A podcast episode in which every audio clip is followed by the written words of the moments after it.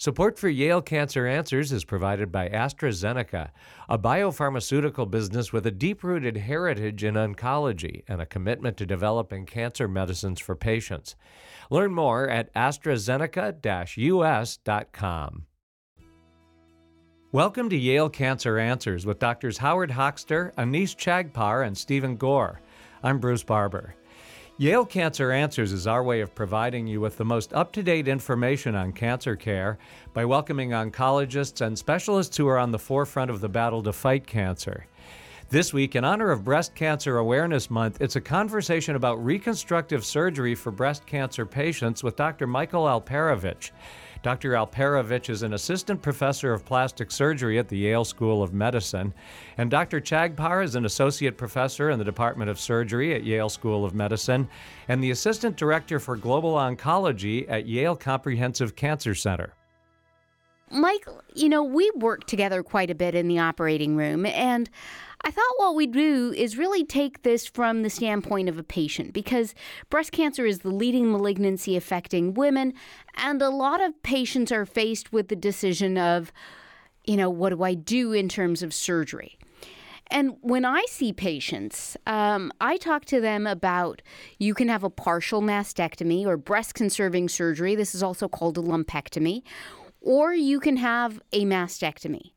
Now, after a mastectomy, people have choices with regards to whether they want to be flat or whether they want reconstruction, which can often be done at the same time. So, why don't we start there? What are the advantages and disadvantages of having your reconstruction done at the same time as the mastectomy? It's a great question. I think. Uh, there's a few just logistical uh, advantages. One, uh, if you do the reconstruction at the same time as the mastectomy, you are taking advantage of one operating room trip, one hospital stay, one recovery period. So you're able to uh, take care of both the extirpative portion, removing the tumor, as well as the breast reconstructive portion at the same time. From uh, an outcomes perspective, we know that if you do the immediate reconstruction and you preserve the skin envelope and we're able to preserve the integrity of the breast at the time of mastectomy, we have actually superior aesthetic outcomes. So it's easier for you as a patient to recover. You have better results. And from a psychological benefit, you go to sleep with breasts and you wake up with breasts. And I think it's a lot easier uh, to be able to get through uh, the whole process knowing that you don't have to have a period where you're actually uh, without breasts. Yeah. And and just for our audience, in most circumstances, that's an option. Uh, the one circumstance where I can think of where it's really not an option is in inflammatory breast cancer. Um, but aside from that, are there other contraindications to immediate reconstruction from your standpoint? So I, I agree with you. I think uh, reconstruction is something that's uh, possible for almost any patient. I agree with you. Inflammatory breast cancer, and certainly a small portion of my practice is devoted to patients who had aggressive tumors and didn't feel that they wanted to suffer or go through the extra recovery or pain or discomfort of reconstruction and chose to just have the mastectomy. Uh, certainly, if someone has other other medical conditions that make any longer surgical time, either uh, reconstruction, even as simple as a tissue expander, uh, not in their best health and self interest, then in those cases, we'll say, look, we're not comfortable with pursuing reconstruction given just the general uh, tenuousness of your health conditions. So we'll do what's absolutely necessary, which is removing the tumor, but we won't elect to prolong your anesthetic and recovery time with the reconstruction. And so, so for most patients, they can have immediate reconstruction, and then we get into the whole potpourri of options with regards to immediate reconstruction. So, can you kind of break it down for us in terms of what are people's options and what are advantages and disadvantages of each, and how do you kind of decide what's an optimal reconstruction for a given patient?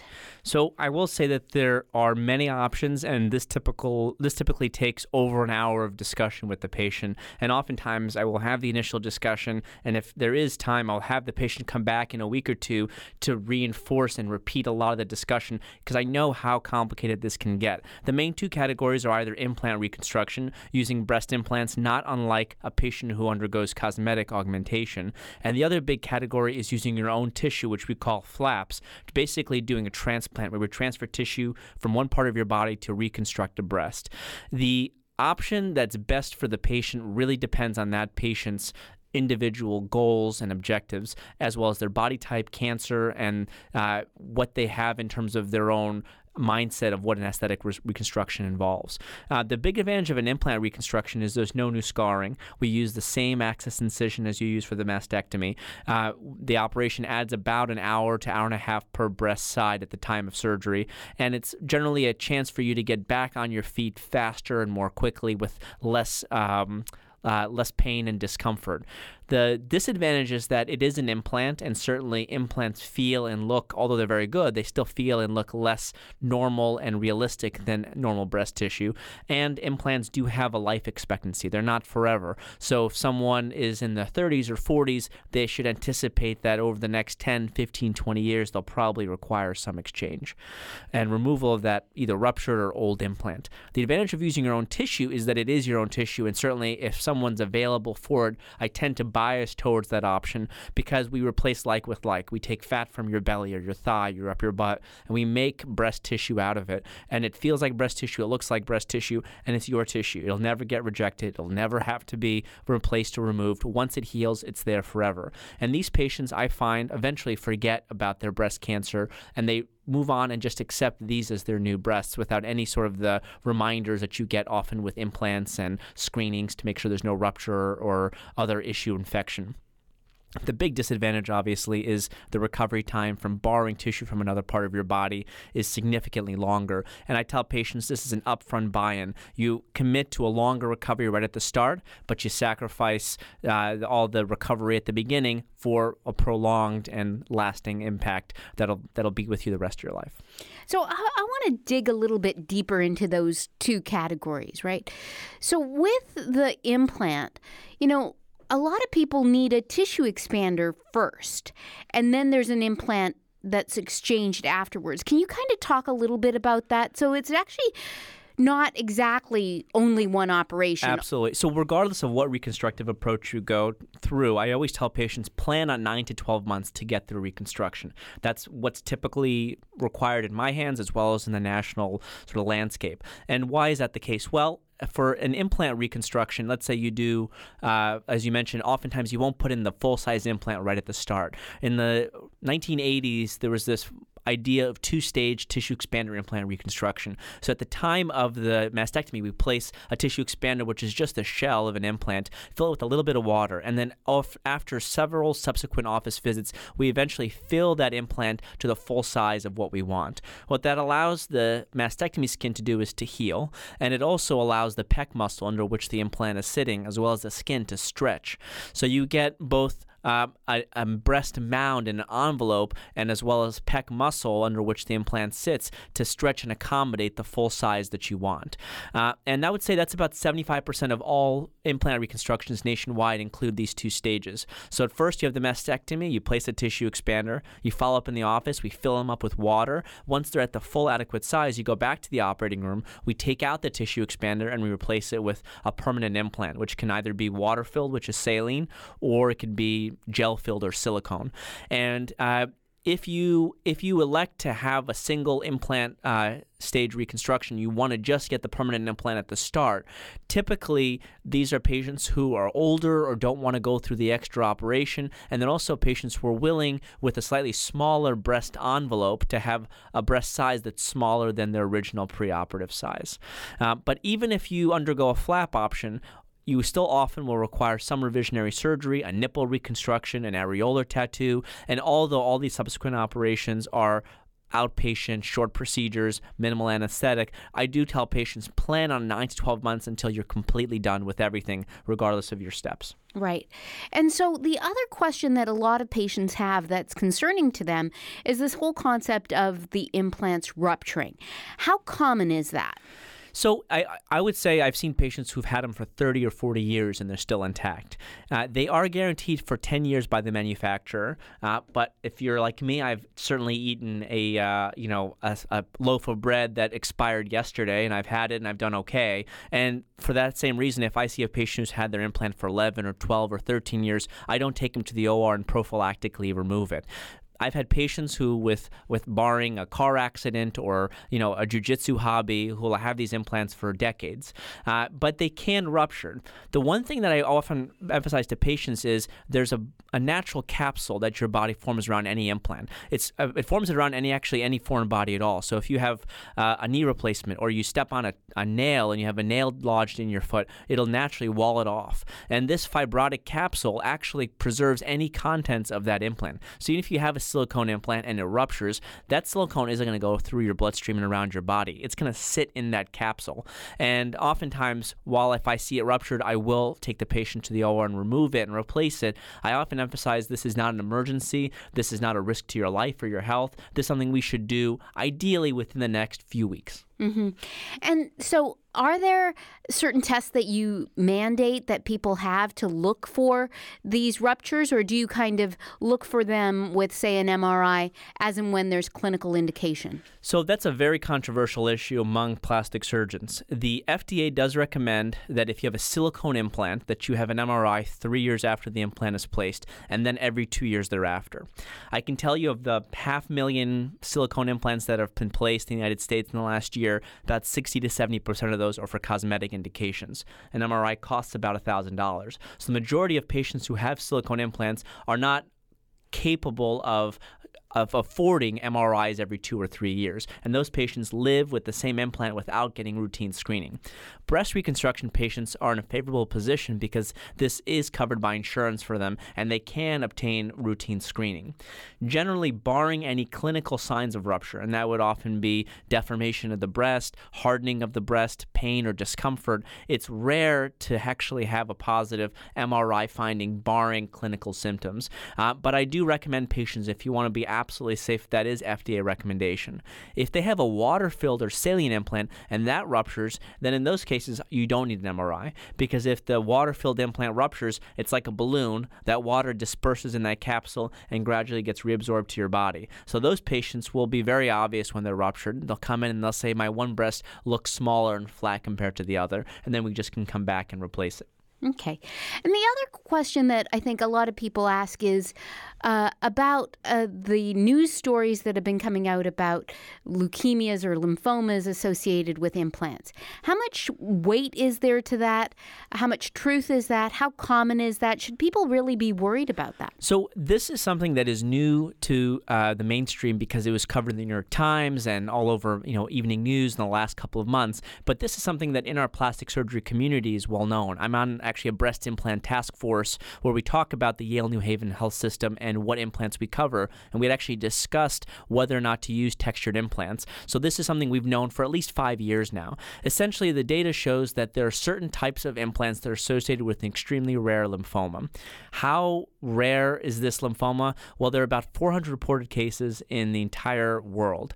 And how many implants do we place worldwide? About 1 to 1.5 million. So you figure 1 to 1.5 million implants over the last 10 or 15 years, and we have 400 cases. You're more likely to get in a plane crash flying to LA or a car accident driving home than you are in getting uh, lymph- lymphoma the in- interesting fact was that there was a certain shell or capsule uh, that the implant has that's more associated with this lymphoma. It's called a textured uh, capsule. So instead of having a smooth surface, it looks more like a rippled surface, like you would find like a, a, a lot of rocks. And in those particular cases, what we found is that those patients have a higher risk, and for that reason, I tend not to use textured implants.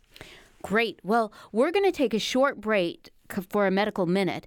But right after the break, we're going to talk more about the other kind of reconstruction, autologous reconstruction, with my guest, Dr. Michael Alperovich. Support for Yale Cancer Answers is provided by AstraZeneca, working to change the cancer paradigm through personalized medicine. Learn more at AstraZeneca-US.com.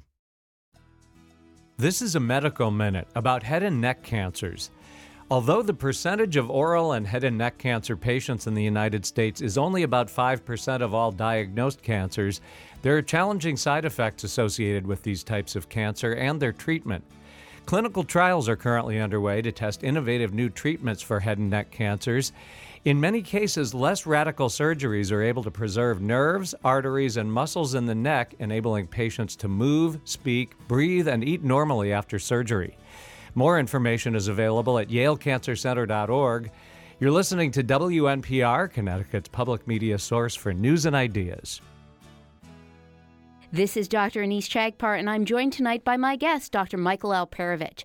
We're talking about breast reconstruction uh, after cancer. Now, right before the break, we started talking a lot about uh, implant based reconstruction, which is one big category. So, Mike, maybe you can give us kind of the breakdown. How many patients get implant based reconstruction? How many patients get autologous reconstruction? Uh, nationally, the ratio is actually skewing more towards implant. It's about 80% of patients nationwide obtain implant based reconstruction. We're a unique place here at Smilow because we tend to be a tertiary referral center, and so we have the um, interest and the expertise to do more microvascular autologous reconstruction. So our numbers are closer to 50 50, uh, which is unusual for, uh, for, for the majority of the country. Right, because it does take a special expertise to know how to hook up those blood vessels under the microscope.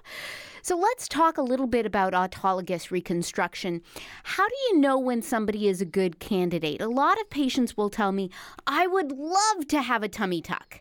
And yet, when they go to see the plastic surgeon, sometimes the plastic surgeon would say, You don't have enough tissue or you've got a scar there. How, what kinds of things go into your calculus of deciding whether a patient is a good patient for autologous reconstruction? So, the first thing is that they need to have available tissue. Now, the most common site is really their belly fat, and the fat that we can use is the belly fat that's from the belly button down to really your pubic area. That fat, that ellipse of skin, is what we can use to make breast tissue. If that fat is not adequate to match your volume, you have to question do you want to be the same size as your preoperative breast size. And if you do and your belly tissue isn't adequate or you don't have another adequate donor site from either your thighs or your butt, then that's oftentimes a reason not to pursue autologous options. The next thing that we do is we do look at scarring. We want to make sure that the blood vessels that we transfer with the fat are adequate and viable in order to keep that fat alive. Now, if patients have had prior surgeries, uh, that's not a contraindication. We frequently operate on patients with prior abdominal surgery or other surgery, but it just makes the scarring and the operative dissection a little bit harder. What I do is I get a CAT scan for every patient and I look at the blood vessels themselves to make sure that they're adequate and suitable for reconstruction. The only sort of contraindication I can find is patients will say, I have tons of fat right here. It has to be fat that actually has a good, well defined blood vessel anatomy. So, the way we keep that belly fat alive is we take the blood vessels from that part of the body with the fat and skin. We find similarly sized vessels in the chest, and then we connect the blood vessels from your belly or your thigh to the blood vessels in your chest. To give you a sense of how big they are, they're about two to three millimeters in diameter. So if you look at the head of a pen, it's smaller than the head of a pen. And the reason it's called microsurgery is we actually use a microscope to sew the lumen of the artery to the lumen of the artery of the chest and the vein to the vein. And we use suture that's essentially finer than a strand of human hair. If their blood vessels aren't appropriately uh, sized or viable, or there isn't fat in the distribution of those blood vessels, then they can't get this reconstruction.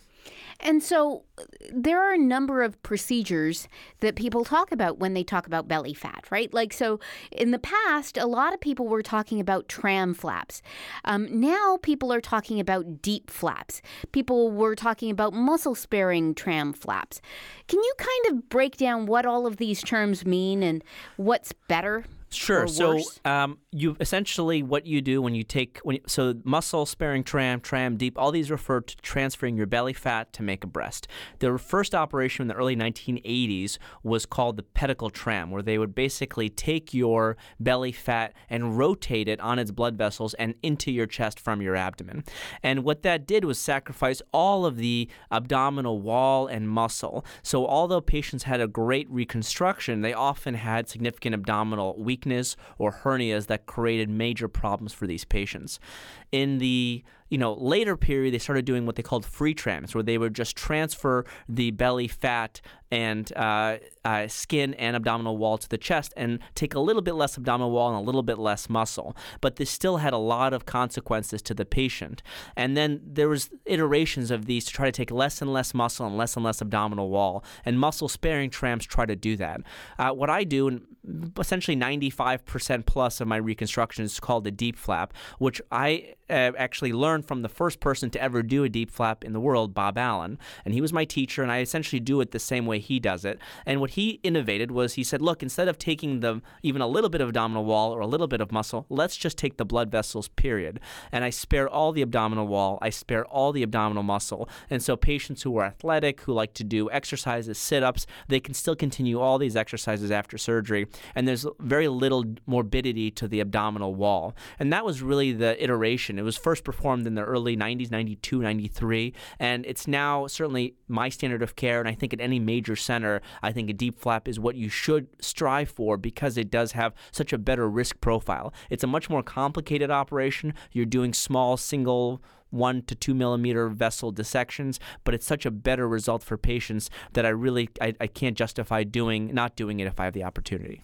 What about if people don't have enough belly tissue, but they say, listen, I've got big thighs or a big butt? Can you use that tissue? Absolutely. So the the the point that I try to make is that if you are interested in autologous reconstruction, we can almost always find a donor site for you. The belly is going to be first line in over 80% of patients, but there are other options. For instance, we recently did a profunda artery perforator flap where we actually took upper thigh skin and fat and transferred it to make breasts for a patient who didn't have adequate abdominal tissue.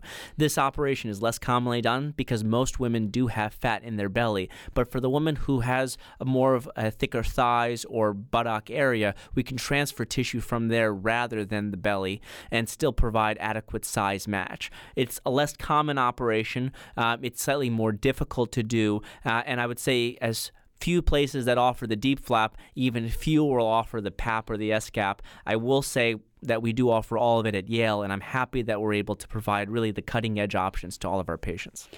What about other options that some people have heard about? Things like a latissimus flap, and and sometimes they'll combine that with an implant. How often is that done, and when when do you consider that? Very rarely. That is for me the final salvage operation. Um, latissimus flap involves rotating your back skin, fat, and back muscle and rotating it to recreate your chest if you want increased volume and projection, you can add an implant underneath that muscle and skin to provide improved volume. This is an operation that I think is a last option for patients who either can't have an implant reconstruction or don't have adequate tissue or not a good candidates for a, a free flap option from their belly or their thigh. The downside of this operation to me is that you one you sacrifice a major muscle, the latissimus. So if doing pull-ups or climbing ladders or even using your arms to push up out of a chair are important to you, there is documented weakness from doing latissimus muscle and sacrificing that muscle. I think aesthetically provides a less ideal result because you often end up with a lot of bulky tissue near your armpit where that rotation of latissimus muscle occurs. And uh, finally, I just think we have many superior options available, such as the DIEP flap or the PAP flap or the SGAP flap today that uh, supersede the need for latissimus flap. However, when do I do it? I'm actually doing one in a couple of weeks, and it's for a patient who has radiation, is not a good candidate for an implant, and not a good candidate for an autologous option because of clotting issues. And in her particular case, because she needs reconstruction and she can't use the existing breast skin needs to replace it with healthy skin. I'm going to be doing latissimus flap as my last ditch effort to try to replace some of that radiated skin with healthy back skin and fat. So that's a nice segue into my next question, which is you know, a lot of people talk about reconstruction and radiation as a marriage that doesn't mix. So some people say you really, you, some people have said you can never have reconstruction after radiation, and you've kind of already pointed out that yes, you can. Other people have also said you don't really want to have radiation over reconstruction. Can you kind of kind of clarify some of the myths that are out there with regards to radiation and reconstruction? I, just as our specialty in plastic surgery has evolved, and as we've moved from pedicle trams to free trams to DIEP flaps, I think we also have to acknowledge that there's been a lot of change in the radiation oncology field, and the degree of radiation and the damage of radiation injury has changed over the last several decades. And I think now there's increasing evidence that radiation and implant or even or flap reconstruction are not necessarily completely contraindicated. We do know that radiation has a damaging effect on all tissue, including flaps, including implants. Implants in particular, the capsule that forms around them is particularly susceptible to radiation, and about 30% of patients develop thickening and deformation of their capsule, which can be extremely uncomfortable. These, for these reasons, if someone is scheduled for radiation or is likely to have radiation, I will often try to discourage them from an implant reconstruction, knowing that there's about a 25 to 30% either failure or high aesthetic dissatisfaction rate with implant reconstruction. This is national across all universities and major centers. That being said, we still occasionally do require radiation in the setting of implant reconstruction, either because it was unexpected or because the patient is not a free flap candidate for whatever reason. And even those patients, we've been able to obtain fairly good results. The big thing to understand is that radiation is an unknown, and everyone responds differently to it. You can have severe changes to your skin that make you look like you have high third degree burns, or you can go through it and there may be very minimal Im- evidence on your breast that you ever had radiation. But because of that unknown, it's something that I often warn patients about as an important thing and consideration when planning reconstruction. There's recent evidence actually out of the University of Michigan where they studied patients who had immediate flaps and then underwent reconstruction. And these patients had excellent aesthetic results with minimal damage from the radiation. And I think at our institution, we've followed a similar protocol where we are, where we are actually performing immediate reconstruction, even if we know that they're going to have radiation. And although I wouldn't do that for an implant, for a flap, these patients tend to weather it quite well, and they're happy to be able to combine the reconstructive and extirpative surgeries into one uh, with fairly good results despite even radiation afterwards. And so, for the patients who have breast conserving surgery, and we know that those patients will need radiation, and then they get a recurrence, does that mean? That they can never have reconstruction because they've had radiation in the past, say five or 10 years ago? Absolutely not. If radiation uh, certainly can make. Uh, and first of all, you can always get autologous or flap reconstruction, even if you had breast conservation therapy and radiation. And you can even have implant reconstruction if you've had a previous history of radiation. Just last week, I, we did a case with someone who had Hodgkin's lymphoma and had radiation. I think you, we've shown that you can have opportunities to reconstruct someone in the setting of radiation. We actually published a paper in our Plastic Surgery Landmark Journal about this three years ago, where we studied patients who had a remote history of radiation uh, 5, 10, 15 years ago for breast conservation therapy, and they successfully underwent implant reconstruction. We know that the further out you get from radiation, the better your skin heals and recovers. So if someone is going to get an implant and then they get radiation, I will wait at least six months before I remove that temporary tissue expander and put in an implant. And if you wait 12 months, the data shows that it's even lower complication complication risk. So extrapolate that out. If you had breast conservation therapy and radiation 10 years ago, by the time you're ready for a mastectomy and implant reconstruction, that skin has had 10 years to recover. And as long as the skin looks pliable, I will still often offer radiation to that patient population. Yeah, I think it's an important point to make because a lot of patients really worry about that. So, I want to go back and talk about one area uh, where we work together a lot, which is not often um, thought about or talked about, and that's in the area of breast conservation. Um, we work together a lot when, when I do a mastectomy and you do immediate reconstruction.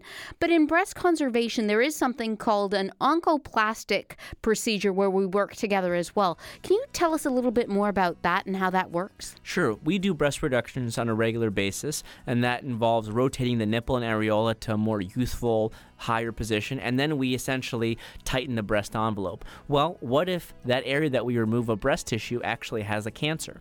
The idea is we work together, you cut out the cancer, and then I use your area where you cut it out and remove a little bit more tissue to rearrange it to essentially do a breast reduction and lift encompassing your re- uh, resection. For us, it's a chance to give them a great aesthetic result, and it's also a chance to uh, provide limited morbidity and uh, aesthetic contour issues following the breast conservation. Dr. Michael Alperovich is an assistant professor of plastic surgery at the Yale School of Medicine. If you have questions, the address is canceranswers at yale.edu, and past editions of the program are available in audio and written form at yalecancercenter.org. I'm Bruce Barber, reminding you to tune in each week to learn more about the fight against cancer here on WNPR, Connecticut's public media source for news and ideas.